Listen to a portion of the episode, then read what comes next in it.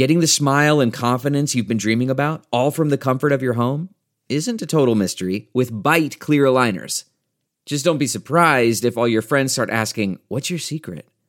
Begin by ordering your at home impression kit today for only $14.95. Byte clear aligners are doctor directed and delivered to your door. Treatment costs thousands less than braces, plus, they offer flexible financing, accept eligible insurance, and you can pay with your HSA FSA.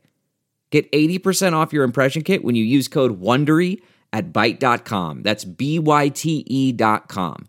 Start your confidence journey today with Byte. Yeah, I'm gonna tell you, baby, that brown liquor make my heart go quicker. Welcome to the Leisure Class. I'm your host, Jack Song, a podcast dedicated to turning you on to the good stuff, a gathering place for the many kindred spirits I am grateful to call friends. Musicians, writers, artists, chefs, cocktail wizards, and wine geeks, all members of the Leisure Class.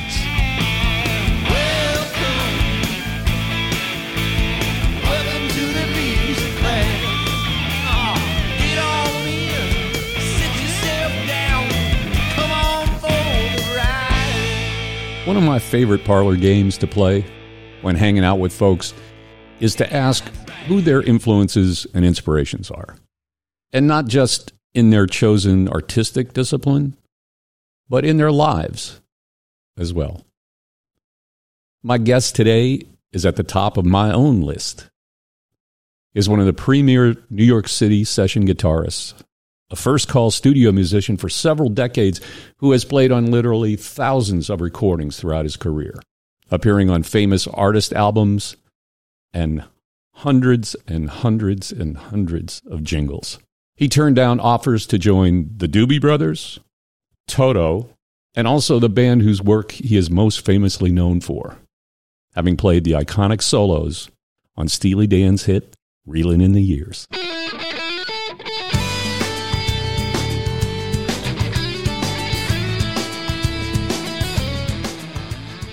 Elliott Randall was my guitar teacher after I got out of music school.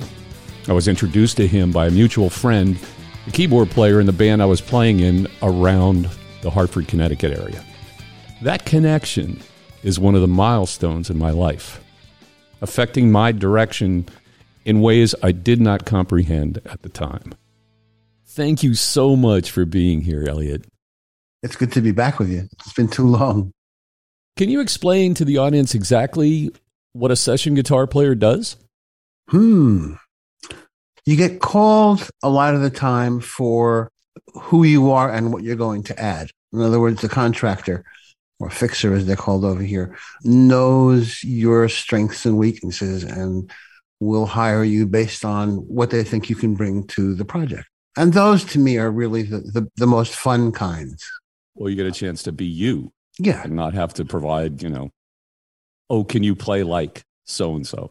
absolutely. You know, which is- Absolutely. that's well, the you know. I, I I did spend a lot of years in parallel with trying to do artistic projects with doing um, commercial advertisements. Right. All right. I mean, in a sense, doing that freed you up to do the other kind of projects that you really, I say you, that I, I really wanted to do. So what that would mean is coming in for the call would be, you know, something for Coca-Cola or McDonald's or something silly. And you would um, come in for the call would be for an hour or an hour and a possible 20 minutes. You Right. might run 20 minutes overtime, sometimes an hour and 40 minutes overtime. And um, you would play loads of them. And in those cases, they the contractors weren't as concerned with your own personal uh, artistic styles as can you cover the gig. Uh, we had a we had a um, a system called Radio Registry, which had a list, a four page list of all of the recording musicians, not all, but most of the recording musicians in New York. So the contractor would say, I need a drummer and a bass player and two guitar players and two keyboard players and blah, blah, blah, blah, blah. And the contractor would look at the list and um, you know, just sort of check off whoever they wanted to.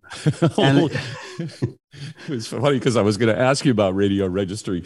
Um, because, you know, again, we have to remind people this is in the days before cell phones. And, you know, Even the days before beepers. that's, that's true too. So it was this central, you know, registry that people would call, uh, like you just described for the gig. And, That's right. Uh, That's right. was, and there were a couple of very centrally located registry telephones in in the New York recording area. We had one at the the, the um, Edison Studios over in Times Square. Um, there was one at Jim and Andy's, this famous bar, where any musician any musician would just walk over to the phone and say, "Hey, I'm Joe Blogs. You know, uh, anything for me?" well, they who who opened the the bar Possible Twenty? Um, there was actually there was actually a bar like not too far from Times Square. That's right. Possible 20 actually was the reincarnated version of Jim and Andy's. Okay, got it. And if I'm not mistaken, uh, I would imagine that Allan Schwartzberg probably came up with the name because he was really Okay. big into, into the, the humor of the day. Right, So, man. Allan Schwartzberg, great and just nonstop working drummer from the years that I was in New York. I a quick just a side story was uh, the one time that I actually got a check that I needed to go to the union for. uh-huh. one session that I did in my entire time I was in New York. yeah. I happened to be standing in line behind him as he picked up his checks. And again, Oh, these are in the days before electric transfers or you know That's direct right. deposits and stuff. And I swear to God, he had a stack that that had to be five inches tall of checks from all the sessions that he was. Oh doing. yeah, yeah, yeah, yeah. I mean, he used to describe it as we take shopping bags to the union for our checks. Well, you guys, I mean, there was, you know, a small core group of musicians, which you were part of, that did the vast majority of a lot of those sessions at that time.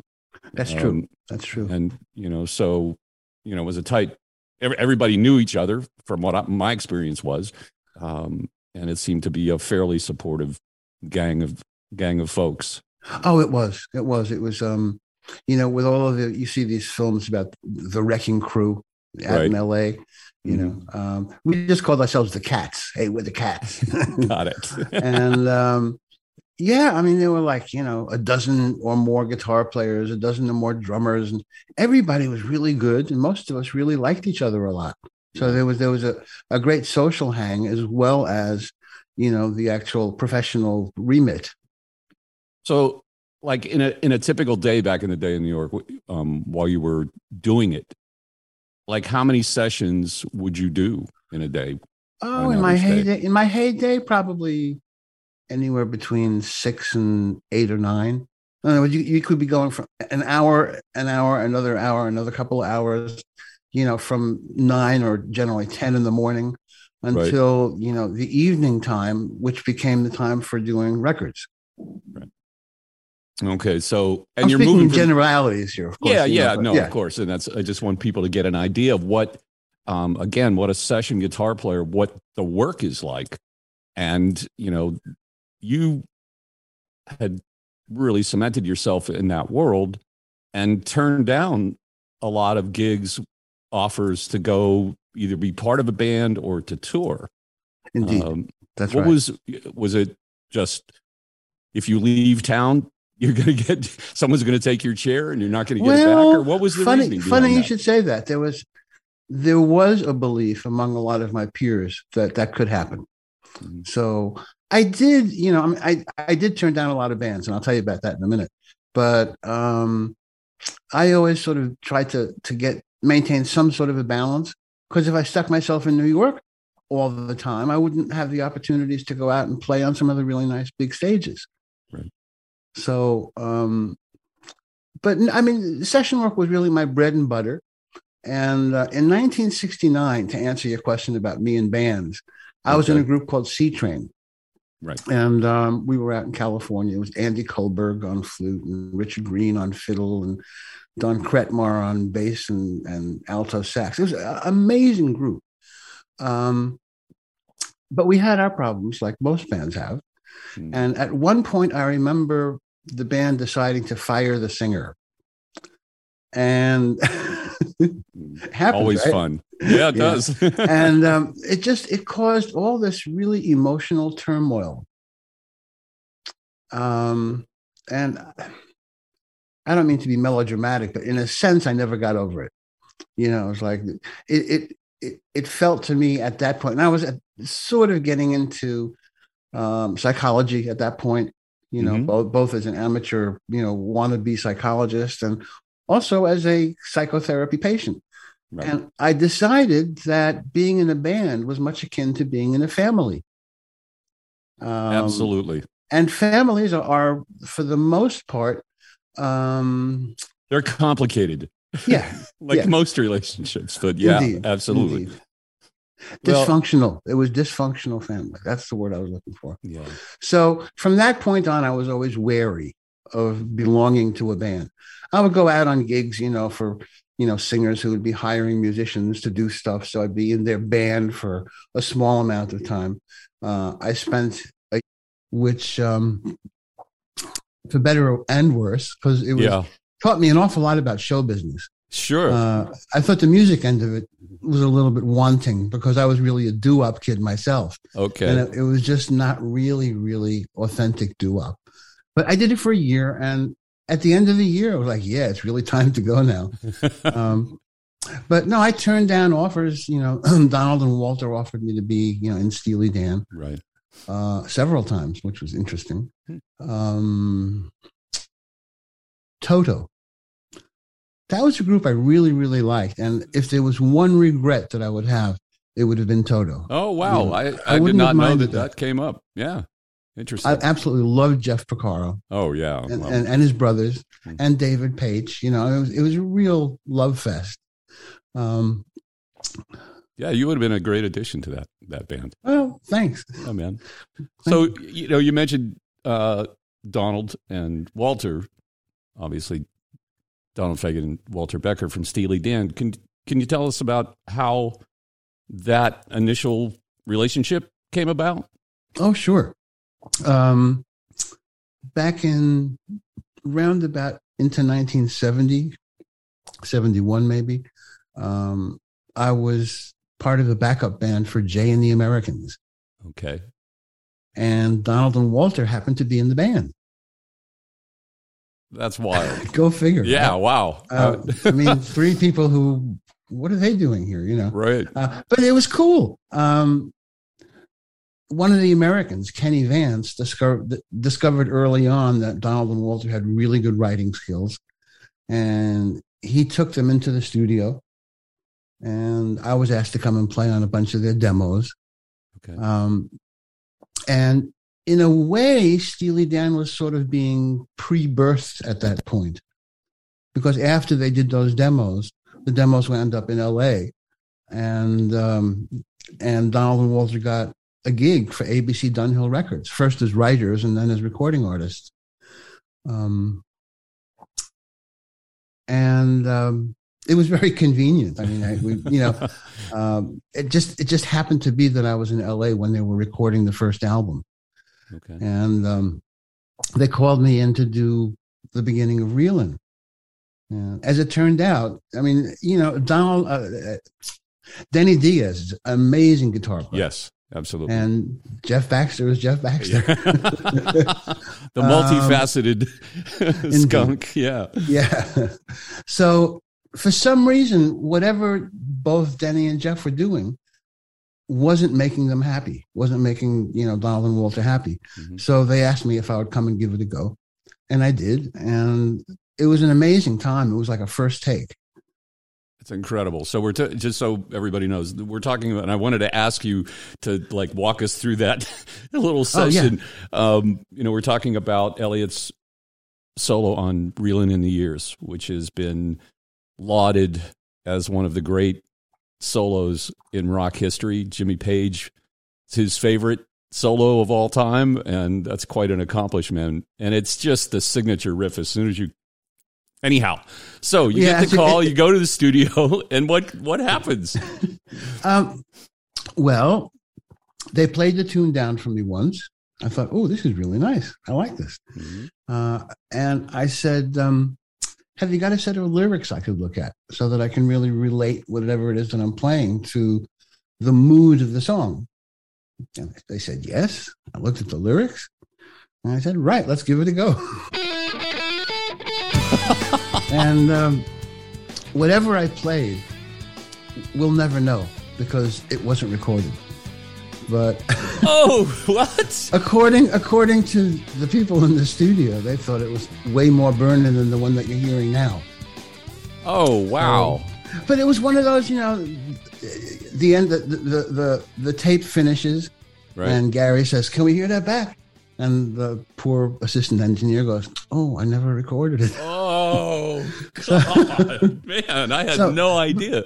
Yeah, but you know, it's one of those times, one of those moments where you just have to shrug your shoulders and say, "Right, let's get on with it." You know, doing another Yeah, right. Yeah. So you used your strat. Your It was the Strat. Strat 61. Yeah, yeah. and 63. 63. 63, sorry. Um, That's okay. The um, and I was reading uh, maybe on your site or uh, that you were playing through an SVT head, SVT amp, the whole the whole nine yards, all eight speakers. which is a bass amp, like Um, I know. incredibly insanely powerful bass amp. Yes, yes. Go And- figure. and were did you have you know I want to talk to you about you know the fact that you're an early adopter of a lot of electronics for guitars and into Indeed, expanding that tonal range. Were, were you using a pedal? I mean, Well, no, this is the perfect example, of, another perfect example of fate, really. In New York, as you know, all the studios have amps. Right. You know, it could be a little amp, could be a big amp, but there's an amp.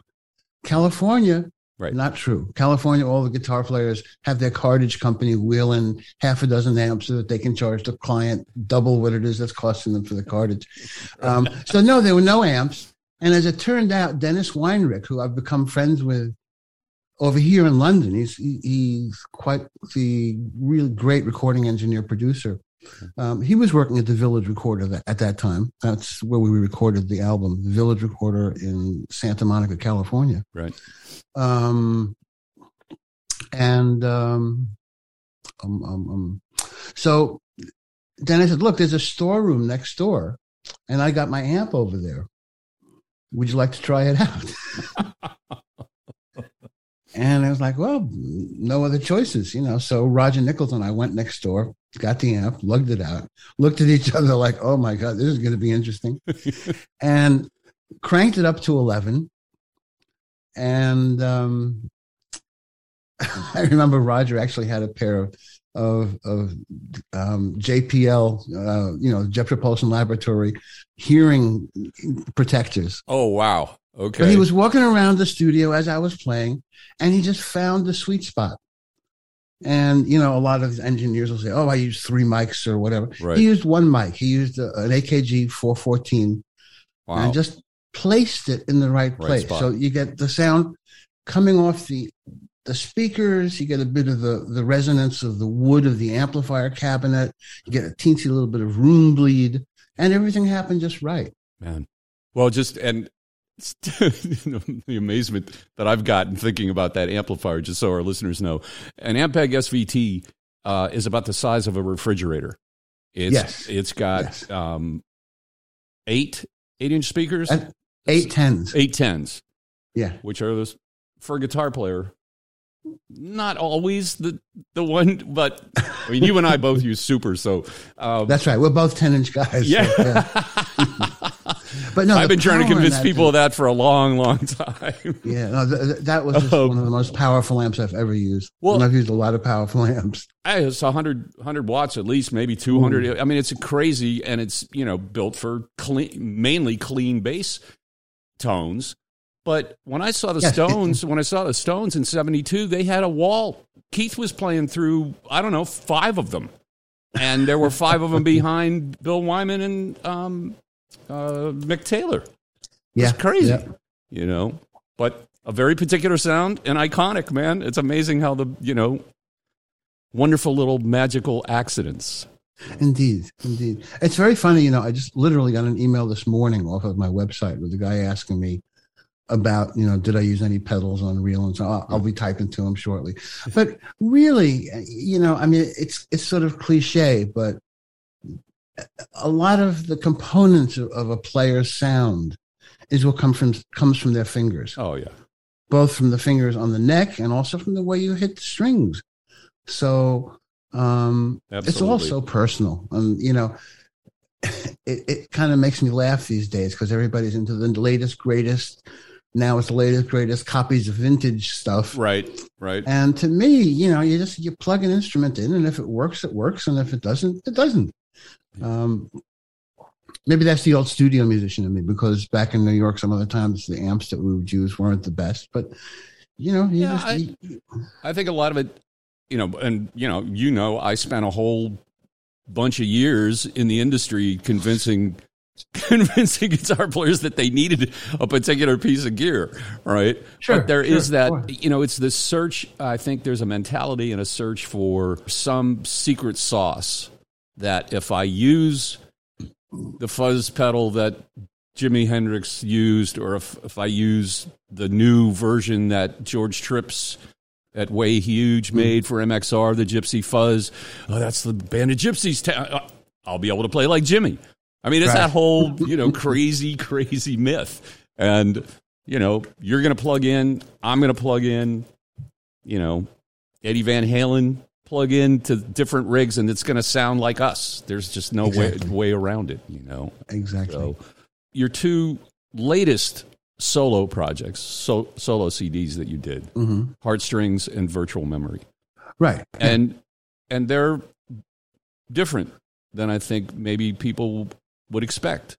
from you. Indeed, indeed. Well, you know, there's a lot of different pieces of my sort of pursuing the lost chord, as it were. Mhm. Heartstrings was was basically an acoustic album with little touches of electric, but it was meant for a really sort of chilled, laid back experience. Mhm. And I have a wonderful engineer over here uh, who really understands microphones and their relationship to the instruments. And uh, you know, my uh, Gibson, I have a, a sorry a Martin D28, Beautiful. really really nice, it's very very sweet. I bought it. At, did I buy it at Rudy? No, no, I bought it at uh, We Buy. Probably, yeah. Of all we didn't have places, yeah. yeah. Yeah, and um, I've had it since the middle seventies, nice. so it's really quite mature. Yeah, And uh, that and a good microphone, and we're off. that's great. So, so I did that, and then virtual memory is a combination of, of stuff. It's both new and experimental stuff, Mhm. and some of it has tracks that I did years before that I've just sort of retailored to who I think I am these days. Well, yeah, I was looking at the the credits and a little bit of the history that said that it came from from different time periods. And Yes. do you ha- uh, you have a studio in your house in I London? do. I okay, do. I'm very fortunate. I have That's my own awesome. little. It's, it's it's really more of a production room than a studio. okay, If I want to do drums, I, t- I, I go downstairs to the living room and we have a beautiful acoustic space that I can use. But for the most part, I'm up in my little office studio suite, which is, this is it. as you can Okay. Virtually all of the tools that we used to use in real studios, um, the hardware tools, have become software tools now. right. Some of them better than others, obviously. But if you know what you're doing, you can pretty much get what you need. Right. Um, having said that, there's still nothing like being in the same room as a bunch of people playing music together. Absolutely. Nothing will ever, Nothing. ever replace that. Absolutely not. But I wanted to ask you. So, were you? I mean, you've always been at the. You were at the forefront of the the web and embracing. Like I said earlier, you're an early adopter of technology and and fun stuff. And oh yeah, while you were doing these particular uh, things, were you sending files back and forth across the you know inner tubes to other Um, players? some or- of them, yeah, yeah, Yeah. a couple of them. Um, there's a very long jazzy one that Miles Davis, he kind of piece of music. Mhm. That uh, I first did. It was just me and my uh, a guitarist friend of mine. Okay. That's about eight or nine minutes worth of just playing freeform. And at the end of it, I said, "You know, this this could really be good. I wonder if we could add some people on it." Nice. And we wound up. I you know I, I threw uh, the files over to a really really lovely um, acoustic bassist, and he sent me back a beautiful bass file. Nice. We did it to click, by the way, even though it's free, so that there's always a time reference. Right. Right. Um, and then I sent it over to Alan Herman, who at that point was still living in New York. Okay. He lives in China now, of all places. Go figure. Really? Wow. Yeah, yeah. Okay. But yeah, I mean, the technology exists to Yep. where you get musicians certainly who are sensitive enough to each other. You can make something that sounds pretty much like you are in the same room It- at the same time. Yeah, I've had I've had some good luck with working with some Italian uh, musicians in Italy on some of Oh. my stuff, and that's how we've been doing it because the project started pre pandemic, and then we had all those plans, and then it all got shut down. So we, we were just slinging slinging files back and forth and writing tunes together that way. You know? Oh, that's great. Yeah, it was yeah, it was fun. I can't wait to actually you know play with the band though. That would be great. So Of course. well, you know, I mean, we're in a funny time these days, Jack. I think, um, I mean, no mask, as you can see today. But Yeah. when I gave a lesson earlier to this really wonderful guitar player, uh, I wound up wearing a mask and Yeah. keeping the windows wide open. And I, I kind of hate the fact that we're, you know, sort of subject to COVID madness. But it ain't over yet. No, and uh, no. I, I'm still healthy. You know, knock on glass here. yep, And uh, looking well. thanks. Yeah, it's definitely you know. I mean, I'm here in in Mississippi, and there's all kinds of resistance, Oh, sure. you know, and um, but I'm on my way to get my fourth booster Oh, next good. week. Um, so, but I've been lucky. I think I had it very mild, got through Uh-huh. it, and you know, off and running. Great. great. Is there? I'm going to end with this one today. All these people that you've played with throughout your entire Yeah. career, your entire life. Um, is there one artist? I know you said you regretted not going out with, to, you know, joining Toto, but Mhm. is there another artist that you know you wish you could have played with, or want to put, you know, past or present, want to Uh, put- have played with? Yeah, I can name you loads of them. Um, I did get to play a little bit with Jimi Hendrix, Yeah, I was going to ask. and um, it was always a wonderful experience. I mean, we both listened as much as we played, Yeah, which is what makes music music. Abs- absolutely. Uh, I wish I had had more time to play with Jimi. Okay. Um, I knew Stevie Ray from doing a little bit of touring. Uh, I'd love to play, to have played with him. Yeah. I mean, he was just a very inspirational. I do the same stable as Jimi in Sure. quite a few ways. You know, Yeah. we just sort of we all were into the electric part of the electric guitar. Yes, exactly. Yeah. And Um, he opened, uh, Stevie Ray opened for Straits in Canada for a few gigs. So Oh. I got a chance to hang with him and listen to him. You know, I stood by the soundboard and got my ears blistered, but and enjoyed Oh, every yeah. note, you know. you know, he was remarkable. Yeah. He really felt it. It was, he was the real deal. Yep. You know, there's guys out there now who are sadly less than the real deal, who were quite idolized. But it's not sour grapes. It's just the way it is. You know, Yeah. some people, Yeah, everybody likes different people for different reasons. Yeah. All right. I wouldn't have minded playing with with Frank Sinatra. Wouldn't have minded playing with Tony Bennett. Oh, yeah. I could see that. I could see you doing that for sure. That would have been amazing. I mean, Fra- Yes. you know, Yeah. I've, I came to, you know, I grew up listening to Frank Sinatra because of my parents, obviously, but, you know, kind of Uh-huh. came back around, you know, after a bunch of years of not listening to him and just, you know, it's one of, absolutely one of my favorites, one of the greatest. Yeah. Well, there are so many different styles that one can appreciate. You know, I'm I'm out of really left field. I mean, when people ask me who my first guitar heroes were, uh, they were you know people my mom took me to see: Andres Segovia, Okay. Carlos Montoya, Yeah. uh, and then Manitas de Plata. Yes. total gypsy passion. You know, uh, so here I am playing rock and roll. well, you know, and you, I mean, you studied with Roy Smeck, right? Was indeed, Roy? indeed. You know, Yes. and, and that's, that's not a rock and roll guitar player. no, no, but you know what? he would have been Right. Okay. he was he was wonderful. He just he understood uh, not just music, but he understood entertainment as well. Mm. He was he was a consummate entertainer. He was a vaudevillian, you know. He Yeah. got brought up and playing music in the twenties and whatever. Well, he was born in the year nineteen hundred. that's amazing, man. Yeah, I, you know, that entertainment part of it, you know, you coming to see me play with Jane Olderman at a Oh, club. yes. I don't know if you remember this Oh, at all, but, you know, coming to see it. And after the first set, I sit down at the table with you and you ask me, Are you having a good time? And I said, Yeah, yeah, of course. I'm playing guitar. And he's, Well, it sure doesn't look like it. I was like, Oh, that's weird. Okay. And then you sat in and just like tore the place up, grinning, you know, just so engaged. You were performing. And it was like after I saw you do that, it was like I got permission to do it. That I, I you know, for having wow, I'm watched flattered. Oh man, having watched you know Hendrix and the Stones and the you know the Beatles not so much, but you know I Mm-hmm. was definitely into you know some stage presence, Jimi, and I always felt yeah, that like yeah. you know oh you can't you can't do that, especially when I got to New York. I thought it was like oh you know better not. Sure, that went out the No, window after such- seeing you, man. Ah.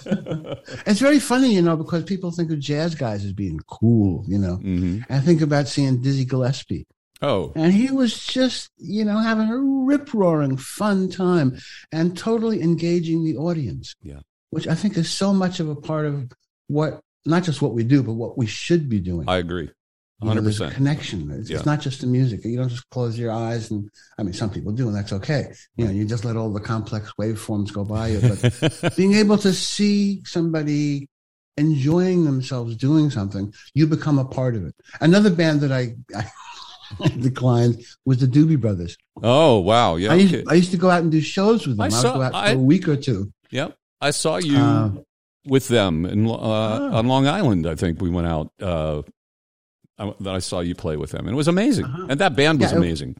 It was. It, it was truly amazing.